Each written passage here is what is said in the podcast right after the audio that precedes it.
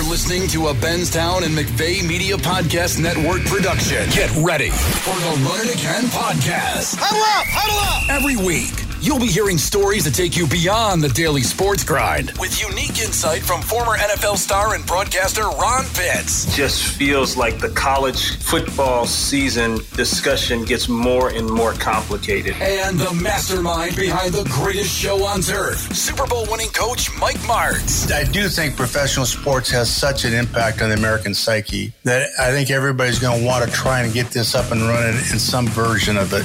We'll connect you directly to the source and tell you what's really going on. The biggest issue is, and I think this is important, is they're not exposed to family either. Oh boy, that's going to be interesting. With conversations and tales from guys on the inside. So click the button to subscribe for free, and you'll get episodes sent straight to your phone every week. It's Run It Again.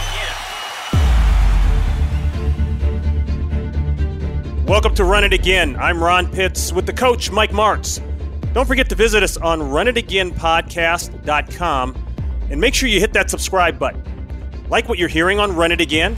Let us know by leaving us a review on Apple. Coming up, week three in the NFL, and some people may be reaching for the panic button already. Coach Martz and I will tell you who and why. We want to turn the mic around now and hear from you, our listeners.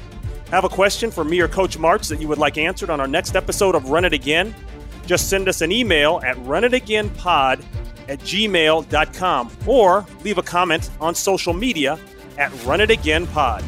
Be sure to tune in every Tuesday for a new episode and for a chance to hear your questions answered.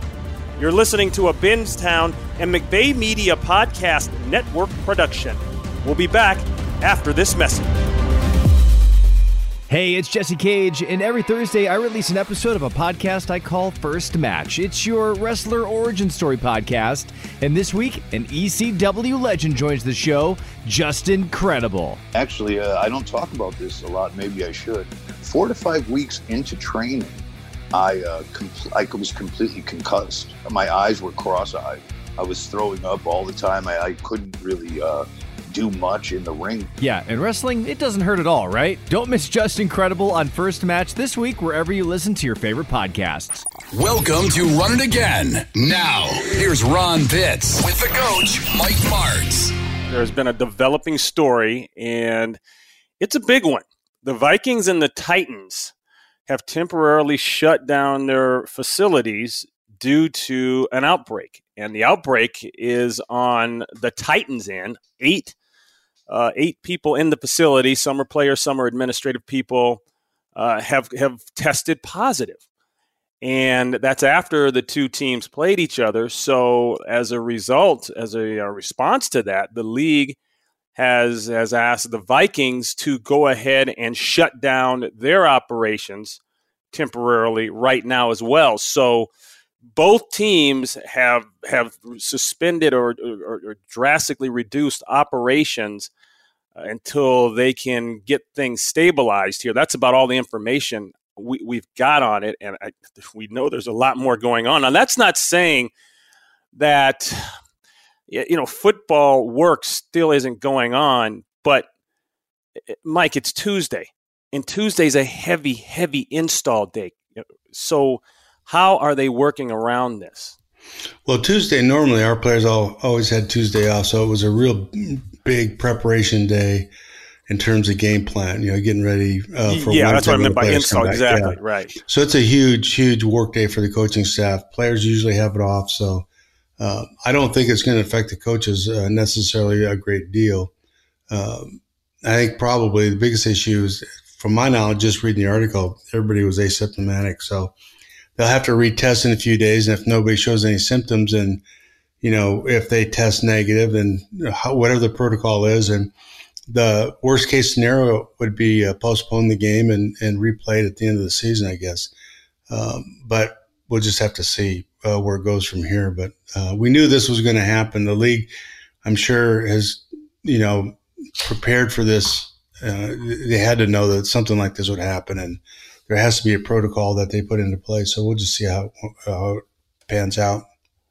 And of course, there's a little bit of a connect the dots effect with this. The fear is that, okay, a couple positives on this team now slip to the next week's game and they they infect guys on the other team and then it starts to spread exponentially. That that is that's like the the uh, medical uh, concern about this whole thing. For instance the vikings will play the texans next week so they don't they don't as of right now they, they're saying they don't have any positives but if they should uh, and and they in fact it spreads to the Houston Texans, you know, it, it the number could triple and, and and and so on and so forth. So that's that's a concern there, and I and I I understand exactly how they're trying to do it. Tennessee will be at home against Pittsburgh, so they want to make sure this that doesn't happen. That's that's the big thing because that could could really mess up uh, mess up a lot of a lot of things logistically.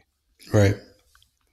So we'll keep an eye on that one, and I got to go right to it if you are, and when I say right to it, I'm talking about my what I was going to originally open up with.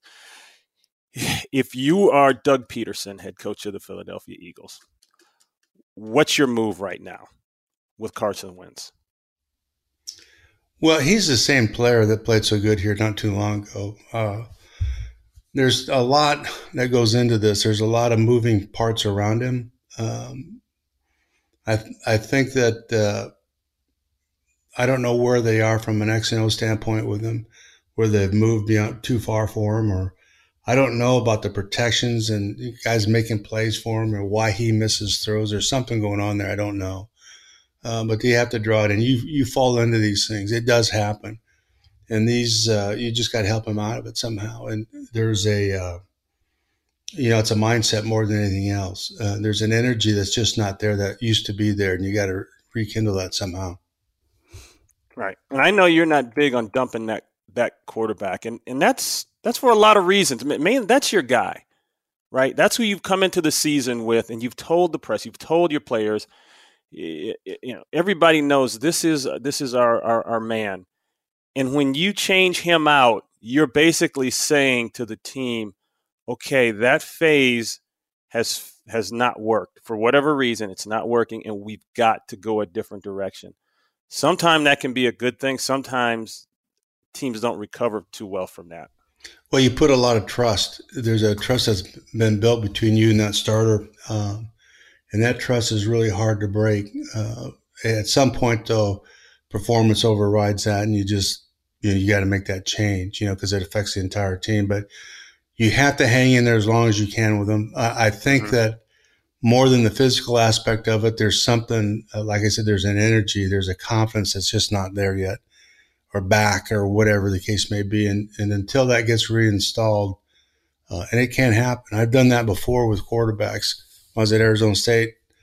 Uh, Van Raaphorst, who was a Rose Bowl MVP and had a great career for us, but initially, his first starts after four games, we had to bench him, or three games, we had to bench him. He was just terrible, and uh, we suffered another two weeks, and then in practice, uh, we didn't even practice him much. And then uh, we we got him in some drills, and he started catching fire again. And then from that point on, he was great. It, guys go through this. Everybody goes through it at some point in your career as a quarterback. Um, I don't know. There's it's too easy of an answer, but there's a lot of moving parts around him too that have to be looked at. That's what I was going to say, Mike. There's so many moving parts, and Doug Pederson's answer to a reporter was pretty good. He said, "How many passes have you thrown? How, how many how many dig routes and bang eights have you thrown? Right. You know, the mechanics of, of the operation are, are just much deeper than people think. Well, uh, you look at you look at Rodgers up there at Green Bay, and you know the numbers they put up on the on the yeah. board were telling. The talent at wide receiver when he first went in there, his first year as a starter, remember he was just getting criticized because of all the sacks. Well, they weren't any good in the offensive line. Yeah. But he was he was getting blamed for that. And then, you know, there was a, a short period of time he didn't have any receivers. You know, they and they they generally get all these guys from late rounds or mid rounds or free agents, and you know they just kind of build that way. But um, you know, that those are all major factors for a quarterback. You know who you're throwing to and the protection and how well they're picking that up. And there's enough to worry about. You know, when you have that ball in your hand, of, of completing the ball, if you have to worry about whether a guy's going to get the job done or not, then that's yeah. not a good thing. Yeah, that's true. So, Mike, the Chiefs and Ravens got together on Monday night. It, uh, as as promised and expected, it was the Pat Mahomes show to begin with. But you know what you notice watching this team, man? They they uh, they spread that ball around, and uh, he he makes it look so easy. He does. You know, I think one of the things about him, uh, they're very creative on offense, and they they're exploring new things with him, and uh, he embraces that. Uh, he's in such control of the game at all the time. To make a difference what the score is if they're behind by two touchdowns, whatever it is, he's in control, and he's they do so many different things with him. There's there's nothing routine about what they do, and and I think in Baltimore, they're more of a routine, more of a this is what we do type of offense. And um, and I think uh, they've really married to the running game, and rightfully so. Uh, but I don't think they're nearly as creative with Lamar as, as uh, obviously they are with Patrick. I do think this, so you know, they're such they're so good in the offensive line and good at running the ball, regardless of the score. I think I would have liked to see them run the ball more. They're so good. What they did to the Chiefs up front was, you know, I've I, I don't know when I've ever seen an offensive line knock another team off the ball like they were doing. So the I just felt like he went off on his own a little bit too much at the end, trying to do something that uh, uh, try to be creative when he didn't need to. He his eyes definitely were coming off receivers quickly, and yeah. when that happens, it's hard to bring a quarterback back. I'm I'm concerned about his future in my experience, when quarterbacks start looking at the protection for a place to run, that's it. They're done. You know, and I, mm, I think that's a, a habit that it's very hard to break. Uh, that's kind of a Cam Newton kind of a thing, and right, uh, he's too good to do that because he is. He's got some terrific passing skills. Uh, but by the same token, Ron, last night they, he missed two throws you just don't miss, and that ball going down the sideline. Why he tr- tried to throw a rope in there? It didn't make any sense. Yeah, yeah. And you know the Ravens, they were the top defense in the NFL in terms of scoring. They they came into that game giving up only 11 points per game. Now the flip side to that is they had played Cleveland and Houston coming into this game, two teams that that are struggling and trying to find their way to to say the least. Well, the other part of that is that you know they dominate the clock. Yeah. So you know they dominate the clock, go down, kick a field goal, get a score or two, and then people are playing from behind yeah. and you sit on that ball for a seven or eight minute drive, and they go three and out, you get the ball back again. So I think that has something to do with it. But they're really a dominant offensive line. I, I just felt like he didn't play that game with any real discipline. I don't think the coaches did a real good job of having answers for him against their pressures. They had mm-hmm. guys coming free all the time. They didn't move a protection, which is fine. We never did either. But then you've got to have some built-in hots to get that ball out. You have to have better answers for that pressure than than what they did, I think, last night. You know, the tight end Andrews. Uh, I want to say right before the half ended, I think they targeted him seven times at one point, and he only had two catches. I mean, he he couldn't seem to find the handle the ball, and there were throws that were there. So he had drops. He definitely had drops. well, he, that tight end had two real big drops, and yeah. the one down the middle, that thing's if it doesn't oh. score, it's going to be a huge play. But yeah, but still, that, that you know that ball should have been caught. If there's one he threw, that would have been a hard catch. But he's, I mean, in the league, you make those catches. But still, those two throws that he and then he missed a, a go route on the left side. You just, you know, the really great ones. You just don't miss those throws. If you miss one, that's once every you know, eight games, that might happen. But man, to miss two of them in one game in a big game like that, you can't do that. With Saquon Barkley out, uh, my my new favorite player to watch now is Edwards Clyde Helaire, uh, the, the, the running back there for Kansas City. He he does a little of everything. And talk about acceleration and speed.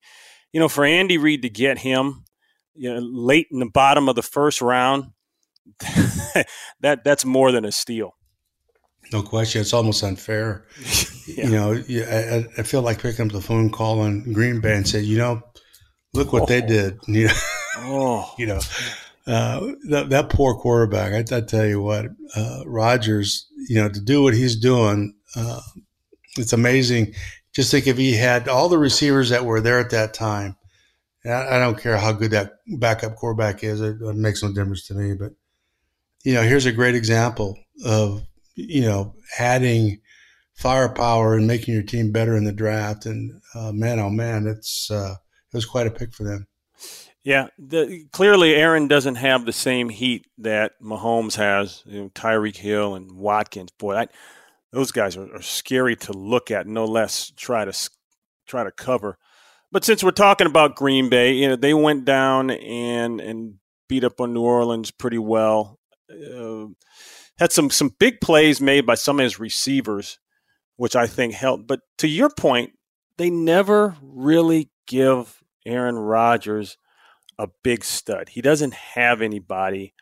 He doesn't have the same complement of receivers that Patrick Mahomes has. Let's just throw that out there.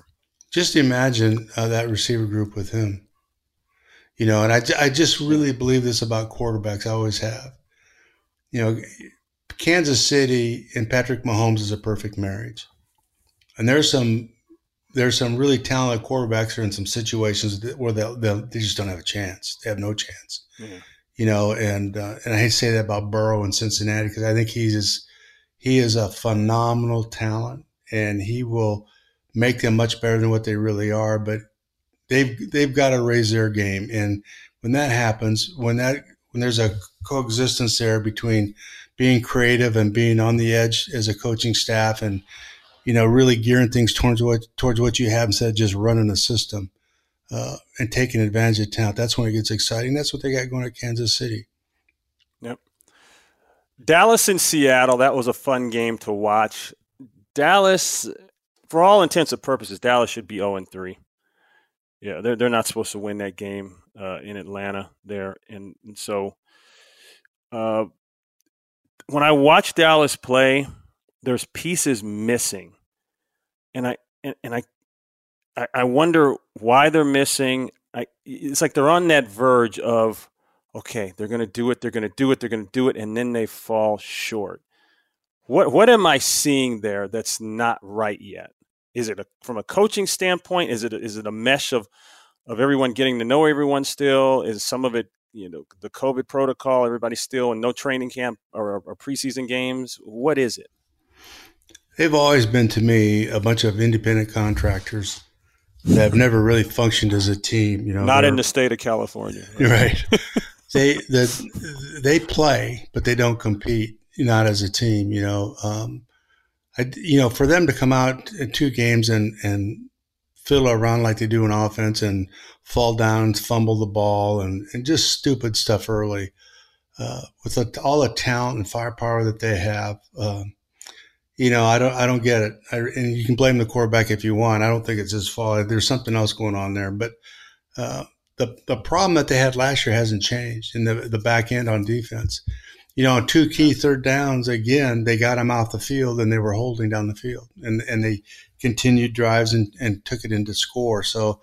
Um, until they get that problem solved, they were better up front. I, I really felt like defensively, even though the score wouldn't indicate that, but I'm watching technically what they're doing defensively up front, and they're they're getting a lot better. Uh, they're really good against a run. They're starting to rush a pass for a little bit, but they don't compete as a football team. They're just that energy, you know, that you see us out of the Rams, for instance, in Seattle and, and even Green Bay and, and, those teams. You just don't see. Yeah, you're right. That's a great point, Mike. That that's a huge point. Uh, I wh- where did Demarcus Lawrence go? Is he still in the league? Yeah, he got right. that big contract last year. I haven't heard his name called. There was a point in the game where I had to look to see if 90 was on the field. And at one point, he wasn't on the field. But and see, it was during a crucial drive. But see, to me, when you hire coaches, when you hire players, when you evaluate them, talent is one thing. But if that talent's not married with a, just an innate competitive spirit that just can't be quenched, a thirst that can't be quenched, you know, you just, you have to have top notch competitors. And, they've got talent, but I don't know how. You know, as a team, they just don't compete like you would think they would. You know, they're just underachievers. Is that from administration down? I mean, is that from Jerry Jones coming down? People aren't comfortable because you never really know if you're going to be there long. He'll make changes, or is that just? The- I think it's like working at Ford Motor Company. You know, it's a culture there, uh, and you have a, a maybe the guy that's runs your department comes in and he wants to make some changes or he, all right, we're going to do things differently. And everybody says, yeah, right. You know, I think that's kind of what it is a little bit. Uh, this culture that's been created there that I don't know who's whoever goes in there and coaches doesn't make much difference. I don't think, you know, because they know that that guy, whoever's coaching the team, doesn't make those, those decisions, right? So, um, to some extent, I think uh, it's going to be really hard to change that culture. Um, you know, when when players listen to you as a head coach talk, and they feel like you're in control of certain things that affect their future, is different than if it's listen to somebody, uh, you know, talk that you know has no bearing on on your future whatsoever. It's just different, and I think that has yeah. something to do with it. Well, if Dallas is a Ford Motor Company, then Seattle is Tesla, and they've got uh, their Elon Musk throwing the football. Russell Wilson just seems so in control, and I love the energy on this team. And not just the opposite of what you said, Pete Carroll. He, he you know, he's going to coach pro football like he's coaching college football. Everybody's jumping around. Everyone's fired up. I I I admire an, a coach's ability to be able to get that out of guys that are all making millions of dollars and have just about everything they want off the field. Eh, that that's not always easy to do to, to get people to play like that, and they they do it. But it starts with Russell Wilson. Well, but you know, here's the thing about Pete. Uh, we we played Pete in the playoffs here uh, when I was at, at the Bears it's the last time I think I competed against them, and we were up on them. Uh, shoot, I, I, get I think thirty-one to seven or something like that in the second half, and all of a sudden they just they just didn't they just there's no quit to them at all. Mm-hmm. They hammered and they hammered and they ha- all of a sudden they come back and we're scrambling in a four-minute drill to to ice the game, and they're within reach. So the, he he is such a innate competitor, and that's his personality, and he wears it on his sleeve and not all guys do that. Belichick probably doesn't, but you don't think he is a top notch competitor, for instance. So, yeah, yeah. And, but they are the, at the apex. And down at the Cowboys, Mike's not at the apex. He's just not. And they know that. And so it, they listen to you, but they'll, they'll look at Jerry over in the corner and say, uh, what do you think? Is that okay? You know, and right. Once right. that, when that situation exists, it's just going to be what it is. You know, it's just not going to change. Yeah, you can't coach and look over your shoulder at the same time. I, I, get the feeling that Pete up there in Seattle, he's got a lot of control and a lot of things run through him in that building. Well, same important. thing in, in, New England. Yeah. You know, uh, that's just where it is. And, and San Francisco is similar in some respect. There's a great relationship there in the front office and the head coach. Yeah. Um, the really top teams in the league are built that way. Yep. Moving on, Rams Bills. That was an interesting game. Uh, talking to a good friend of ours, a guy you'll know very well, Mr. Jackie Slater, the Hall of Famer. We were talking before the game, and I said, "So what? What do the Bills have to do to handle Aaron Donald?" And they said, "Oh, that's easy. You just got to stay in run down like situations. In other words, when he can come after the passer, or when it's long down in distance, you're going to have a problem blocking him." In the first half of that game, that's exactly what happened. Buffalo was controlling the game with the run, and they were handling Aaron Donald. Then in the second half, things starting to tighten up, and it was a totally different game, and they lost control of Donald. And that's when things got out of hand, and Buffalo was lucky to win that game, I think. They were, uh, but good teams are lucky, you know, they just yep. are. Uh, but they, you make your luck. I, I just kind of believe that too. It goes along with that energy and the competitive thing. So I, I thought the quarterback was played one of his best games, Josh Allen. I, I just think he's still getting better. I think he is in the next few years. I think he he he will emerge as one of the premier players. I really do, uh, and I didn't feel that way about him before. Mike, I didn't know he was that strong. Oh, he was doing things. He's throwing D linemen away. You're, he's one hand in Aaron Donald and pushing another guy, spinning changing hands with the ball, throwing the ball with his other hand. It's just crazy. He is. You think Cam's big when you see this guy in person? He's like I said. It's a, that's a big shadow. That's it's a big, big shadow. shadow. He. Um, I, I, just think when he, it looks like he's starting to learn how to play in the league. Yeah. You know, not do dumb things. He still has a dumb play every now and then, but he had some real uh, egghead plays early in his career that tainted his reputation to some extent, and rightfully so. But he's learned how to play the game. More importantly, they are really well coached. They're really well disciplined and they are physical. And he has no choice but to get better. And I think, you know, you look at the top teams again, um, they're in shape and they're physical and they don't beat themselves. Yep, yep. I know a lot of Ram fans are complaining about the interference call, so let, us go to this. I, you call it what you want. Yeah, I, I've seen calls. I've seen those get called. I've seen them not get called. But Rams fans need to pipe down because they gave you one. They gave you one on that interception by Johnson. Oh yeah, uh, that that that that was not an interception, no, and at very worst, it should have right, right. At very worst, you know, you should have gotten an offensive pass interference or whatever. But bottom line is, a lot of stuff goes on in the game, call wise. I mean, heck, they were they were taking shots at Josh Allen that I don't think you could take at Aaron Rodgers and not get flagged for it. Oh, if, if that was Russell Wilson back oh, there, oh, Russell Wilson, yeah, yeah, you know, there's flags all over the field. But yeah. the the pass interference it, to the letter of the rule, it was pass interference. Mm-hmm. So I mean, it just was the the one in the end zone down there. He had control going in the end zone, hit the hit the ground. The guy took the ball away from him. I don't understand how that could be. I mean, I I don't know. You know, we had these discussions on the competition committee. You know, uh, for years when I was on there, and that. Uh, used to frustrate me. Just, just, you know, impart the rule and just to the letter of the law and the rule. Just do that, would you please? You know, be consistent with it. Be consistent. Yeah, right. That's that's what you want. You just want consistency. Raiders and Patriots. Mm. I thought the Raiders were looking pretty good early in the game. They they were they were making plays. I thought uh, the quarterback was making throws, Carr, and they were catching the ball. And then it, just they it's like they couldn't keep up that pace. And I think there was a turnover in there. And like we were talking about turnovers, all of a sudden the momentum can change. I don't feel like the Patriots played great at all. And Cam Newton has said that, you know, I got to be better. We got to be better, blah, blah, blah, blah, blah, blah, blah, blah. But I also know that Bill Belichick's pretty good at not emptying his bag for someone else to see and doing just enough to beat you. Well, I, I do think uh, they do a better job of adjusting uh, during game than anybody. Uh, mm-hmm. Bill's always been that way. Um, the one thing that they did is they started to pressure Carr. Early in his career, he was pretty yeah. decent at handling pressure. Right now, he's not for some reason. Uh, his eyes have he's holding the ball a little bit more than he really should. Um, you know, and I think as the game goes on, that's kind of the book on him a little bit and uh, you know, they're just not as disciplined as they need to be to to win games like that.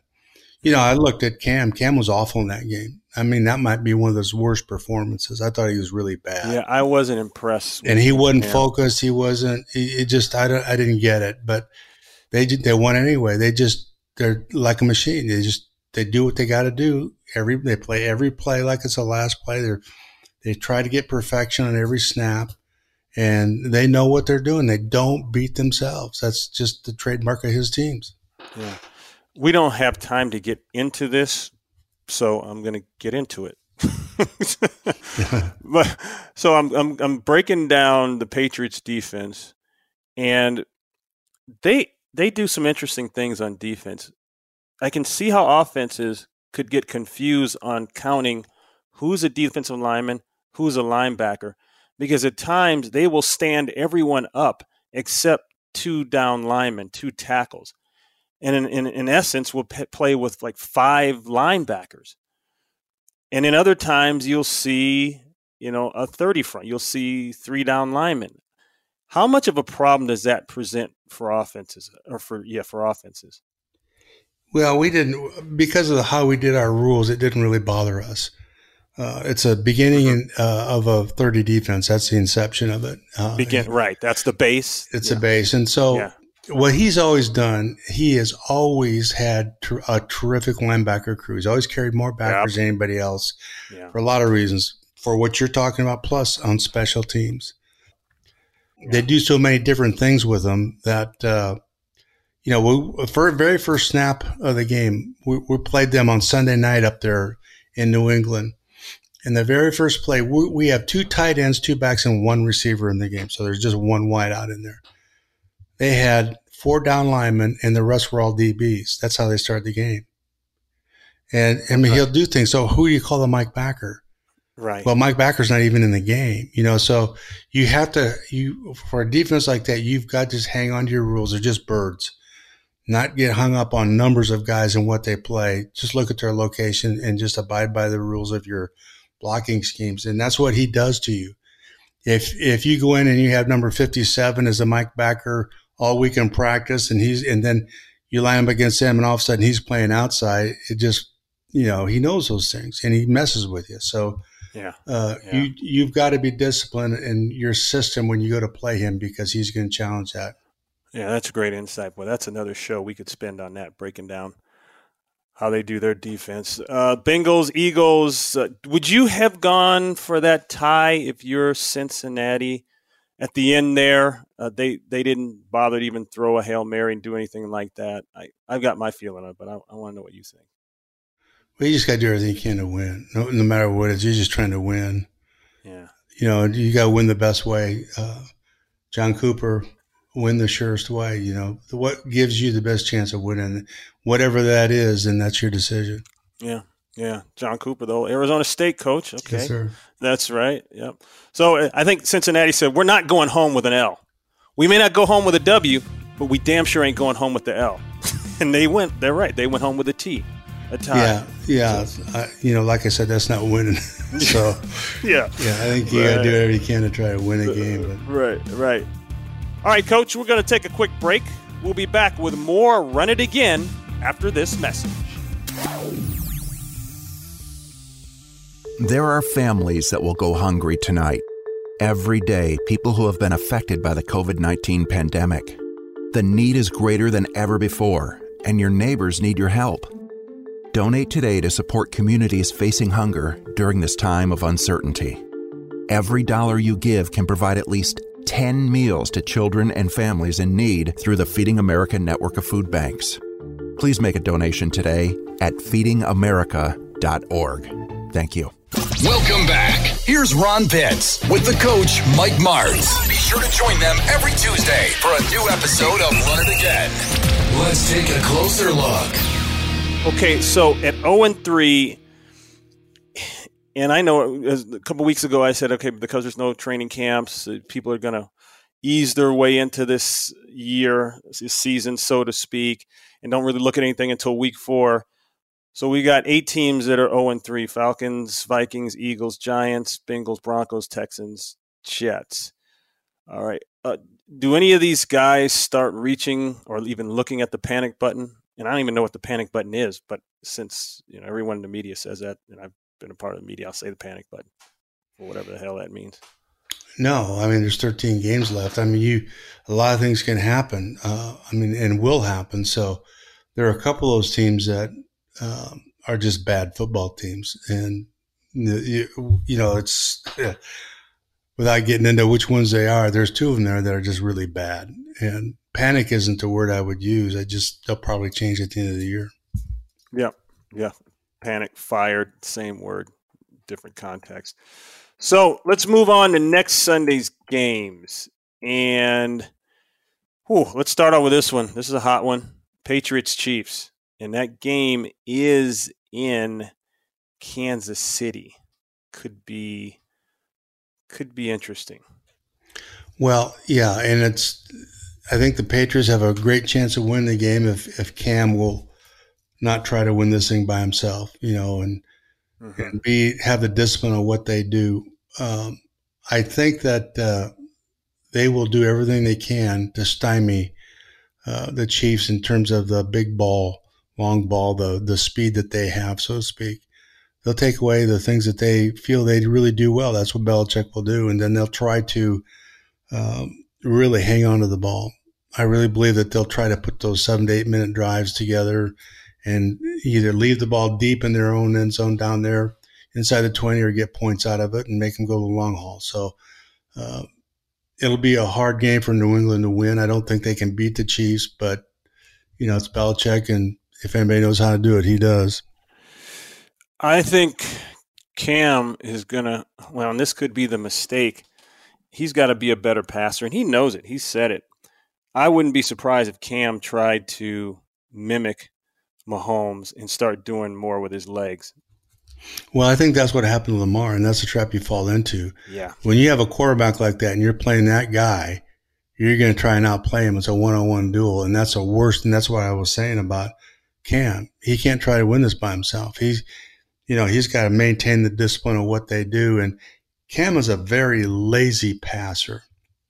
And by that, I mean, he, he has such a strong arm. He just waits the last second to get, get it out of there instead of anticipating throws and putting it on guys quick. And, you know, I just don't know how much of a read progression type of guy he really is. And he's learning those things. And I think he's stubborn. Uh, I've been around him enough to know that he's he, okay, I got it. That's kind of his mentality towards some of that stuff. And I, and that doesn't fly there.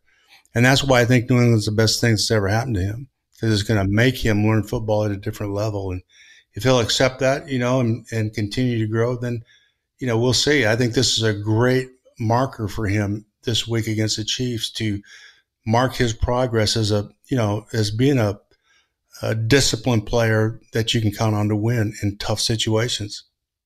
You made that point last week. It'd be interesting to see what would have happened if he went to New England first. Well, just like I said before, though, Ron, I, I it, people don't know how important it is when you're a talented guy like he is Patrick Mahomes, you know, if where would he be if he went to Jacksonville? You know, that kind of a thing. Right. Uh, right. I hate to say that, but it's just the way it is. So much of your development in your career in the league as a quarterback, now particularly a quarterback, not so much anyplace else. Because if if what if they're a system and you run that system and you stay within that system, you'll never grow. You know, you mm-hmm. like what they've done with Mahomes. Andy, he's taken him wherever he can take him. You know, he he's challenging him every week with different things. You know, and yeah. um, you know, and I think that's there's a marriage there that's really important. And I think with New England, nobody I think does it better than than Bill. And uh, I just think that he's the discipline of of this game and how you play the game is a perspective that you have to learn right away as a rookie. And sometimes you don't get that. There's a great stat that they threw up in the Monday night game. Uh, Patrick Mahomes has the second most points by a quarterback in his first 25 starts in NFL history. So now it's 26 starts and it's more points. You know who number one is? You should know. No. no. Uh, some guy named, he used to work in a supermarket and he played in arena oh, football. Oh, Kurt, Kurt, Kurt, Warner. Yeah, he, yeah, he leads it with 865 points. I don't know. Someone someone said that his coach was pretty good. I don't know if that was true either. But no, I you know I I think yeah right. I think the biggest deal is with a guy like Kurt. They're they're just hungry, and to make them do the same stuff over and over again uh, almost is a disservice. You just challenge them every week, and you become a facilitator the only thing I'll take credit for with that stuff at all is I didn't screw him up. I let him play. Well, that's, you know, that's a big credit. I didn't try to make them. I didn't put uh, the brakes on him. You know, uh, we took the emergency brake out of the car completely. and you crash, you crash, but car. we're gonna we're gonna run at full speed. You know, and then whatever happens, happens. And you know, we, we were criticized a lot for that, but it was a lot of fun. That's a great line. I got to remember that one. Just, just, just disassemble it. Take it out of the car. You don't, you don't need it here, man.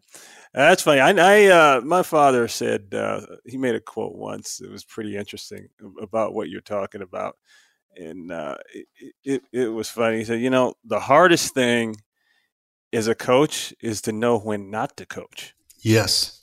I was like, wow. And I always remembered that because every, you know, everybody, I love this word genius. Oh, he's a genius. Oh, really? He's only coached for two years, but he's a genius. Okay, he was offensive coordinator last year, but he's a genius. You know, so we throw that word around pretty loosely. But he said, you know, the hardest thing is knowing when to, to, to look a million dollar athlete in the eye and, and not say anything. Yep. Let him play. We used to have a, a saying: just don't coach him down to mediocrity. Yeah. yeah, they, they, they, yeah, that's right. They did that with a, a kicker once in Rams camp when my father was coaching with the Rams, he was a special teams coach as well as running backs coach. That's how they did it back then. And uh, they brought in this kicking specialist for his kicker, and the kicker, his name was Rafael Septien. Oh, Ram yeah, fans will remember remember, this yeah, going yeah, back. Remember, he was a hell of a kicker. right? So they bring in the kicking specialist. I won't say who it is, but they brought him in, and uh, four weeks later, the guy successfully coached 15 yards off of his kickoffs. It was beautiful. yep, they went forward there. So anyway, speaking of going forward, uh, Steelers and Titans, and we already talked about the Titans' COVID 19 temporarily temporary lockdown issue, so they'll have to deal with that. Steelers defense pretty solid now. They are. They we knew going into the season that uh, we felt they'd be a top five defense anyway, maybe the best one, but they always are. You know, that's their moniker, so to speak. And you know, Big Ben's back is you know the elbow looks like it's pretty good, and we know he's going to hold the ball forever. That's just what he does. The biggest test for them, uh, for the Steelers, will be how they hold up against the Titans' running game. So, uh, and that's what they're geared to you know that 30 defense and some of the things that they do run is very difficult for offenses because there's so few of them in the league that on mix downs or the rundowns, when you the whole idea there is to have that nose guard that forces a guard to help the center always you know if you have a center he's never going to block a nose by himself if he can then you got to get out of that defense that's the premise of that defense Yeah. And I like Mike Vrabel as a coach. I think he does some good things with that team. And this quietly is a bigger game than people uh, think it is. Both these teams are 3 and 0, so we're going to keep an eye on that one. The Bills and the Raiders, hmm. Yeah, that's a, that, that that's a that's a mental game I think for Buffalo. You know, you're going to go to Vegas for the first time and I know it's it's protocol and people aren't at the game and all that, but you're going to have to make sure your team stays focused on this one. That's a team they can beat, but I know how the Raiders play. They're going to try to springboard af- after a loss against the Patriots and come back out swinging. Well, you know, just watching the Bills, the discipline and the energy that they have, and being as physical as they are, and the premise is on defense and run the ball well. You know, they don't beat themselves. All the things that you look, you talk about when you talk about Belichick and the Rams and, and whatnot. I just don't. I think winning that game is a big boost the way they won it. You know, they they look like they're going to lose and then come back and win it. You can, I mean, you can absolutely energize a whole season, take off on something like that. I've had that happen before on one play or two plays where you get a, big win like that early and it just energizes you and you can feed on it for a long time. Yep, I like the Singletary, the running back for the Bills. I think he's very productive. Their their line is built to pound you, as you would imagine for a team playing in cold weather. I I, I worry about their secondary, Mike. There's something I, I didn't like the way they play man.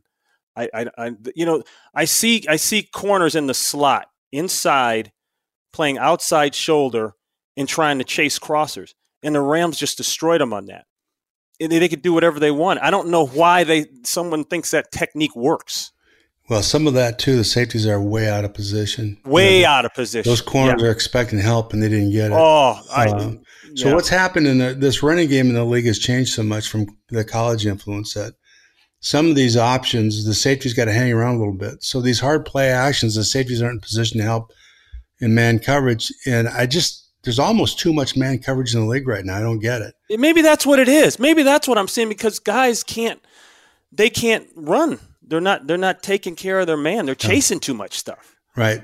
You know, and there's just no help. You know, they're trying to keep they they want play man, but they you know they want the safeties downhill on certain things, and can't have uh, both. You, just can't have both. You know, nah. you gotta you gotta make them prove that they're going to beat you run the ball, which is heresy from old school, but uh, you yeah. the safety play right now is not very good. There's some plays that should have been made here uh, last night, even with the help of safety, and they just didn't get over and make it.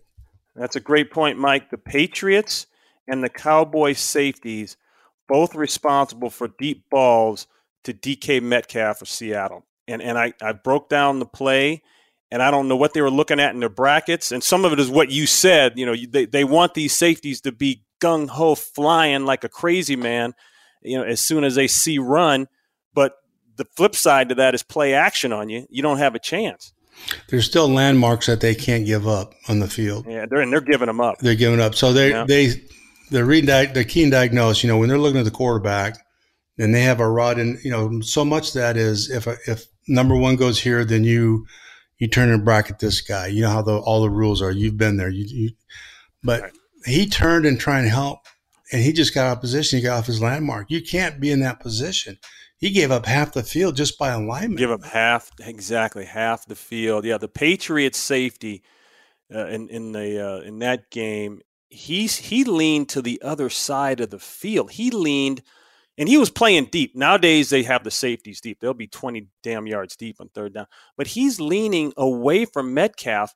Metcalf has to be the first guy that can beat you down the middle of oh, the yeah. field. So yeah. I don't, I don't, you know. But in again, then again, I, hey, I'm 57 years old. I'm not in the meeting room, so. But the, there's so little of the zone uh, anymore. Uh, you know, there's there's some quarter defense. You just don't see cover too much at all anymore. No, uh, no, that's exactly. I saw some three buzz, you know, some of that stuff, but there's just not a whole lot of man coverage, a lot of combinations and a lot of brackets and whatnot. But yeah, you know, the landmark stuff and guys breaking on the ball and they're just the league's got too many great quarterbacks that can uh, throw a tomato through a locomotive, you know. tomato through a locomotive. That's a good one. Raider fans, uh, I like your kid Abram, number 24. He's a safety. Uh, he's a big hitter. Now he he will lay you out. He's not a good open field tackler though. He's got to get better at that. But if he can line you up and put the crosshairs on you, he'll he'll split your chin. You gotta wrap him up, don't you? Yep, yep. Uh, Saints Lions. Lions pulled one out. I don't know how the Cardinals lost the game. I watched the whole thing, and uh, the quarterback didn't play well. Kyler Murray didn't play well. I, I think he's going to have issues if you keep him in the tackle box, Mike. I don't think he can see downfield like he needs to, no, middle of the field. No, and and you know Russell Wilson initially had the same issues. Mm-hmm. You know, he got used to it and could find those passing lanes, and then just started to, you know, get the ball out. He's got to adjust to that. You know, because in college you could you can get back at ten yards and set back there. In the NFL, you can't do that. That's a sack zone. So you you know the magic point in the pocket in the NFL is somewhere between six to eight yards from the from where it's snapped and you get the ball and you get back at 10 yards and you stay there, you're going to get sacked because that's the, the angle coming off the edge for pass mm-hmm. rushers. The tackles have got no chance. Yeah. And you can sit there and move up in the pocket, which we used to do all the time. But he's just, he gets back and he levels back there a little bit too deep sometimes because he wants to see. And he's going to have to learn to get up in there and trust and, and get that ball out sooner. Bears and Colts. This was in Chicago. This one will be in Chicago. Nick Foles is, is the man again. Uh, people have been screaming it. They uh, sat down Trubisky. So here we go back with the Nick Foley and dynamite. he was dynamite last week. I love the question after the game on some of the programs. Well, he's going to announce uh, next week who the star is going to be. Really? no, oh, please. It, it, it please, was uh, it, it, was pretty pretty much announced there yeah. after that comeback win. So yeah, they're going to take on a good team. They're going to play uh, India, Indianapolis, and that's in Chicago. You know, so we'll uh, we'll see what Foles can do. Chicago wins that. I think that I whole think team so. has just been energized by Foles, and yeah. how he got labeled as a backup, I'll never know. Mike, some guys to me just get the job done. They don't have anything else. They look terrible in practice. They don't have the credentials. They didn't look good in the combine. Maybe didn't even get invited to the combine. Whatever it is, but it all comes together. And then other guys have all of that other stuff, but they can't get the consistent W for you. I tell you what he does that Trubisky will never be able to do because he he just doesn't see and react he anticipates throws so well. He he'll stand in there and just get hammered, and like he did the last touchdown, just get hammered and let the ball go on as a strike. Is he athletic? No, uh, but what he does, he anticipates throws and he makes throws under duress, and he has absolutely revived a dead team emotionally. You know, they're I think right now they're probably one of the more hot teams because of the change. Well, if you can't make the throw under duress, then what good are you to us? Well, that's a that's a pretty easy question to answer. you know, Ron, it really is. right. You know? All right, man. Well, that was fun. Love talking football with you. Enjoyed it. All right, man. We'll see you next week. All righty. I'm Ron Pitts with the coach Mike Martz, and we hope you enjoyed this episode. Like what you're hearing on Run It Again? Let us know by leaving us a review on Apple. It's now time to turn the mic around and hear from you, our listeners.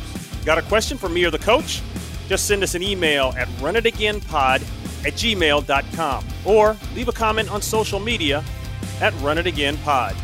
Be sure to join us next Tuesday as we answer some of those email and social media questions, and we'll hand out rookie progress reports. That should be interesting. Don't forget to visit us on runitagainpodcast.com and make sure you hit that subscribe button. Remember, we're just two old pros trying to make you think a little. Be safe and stay healthy, everyone. Run It Again with Ron Pitts and Coach Mike Martz. A Benstown and McVeigh Media Podcast Network's production. Executive produced by Roy Hamilton. Producer Ted Woods. And technical engineer is Kevin Horton. You can follow us on Facebook and Instagram by searching at Run It Again Podcast.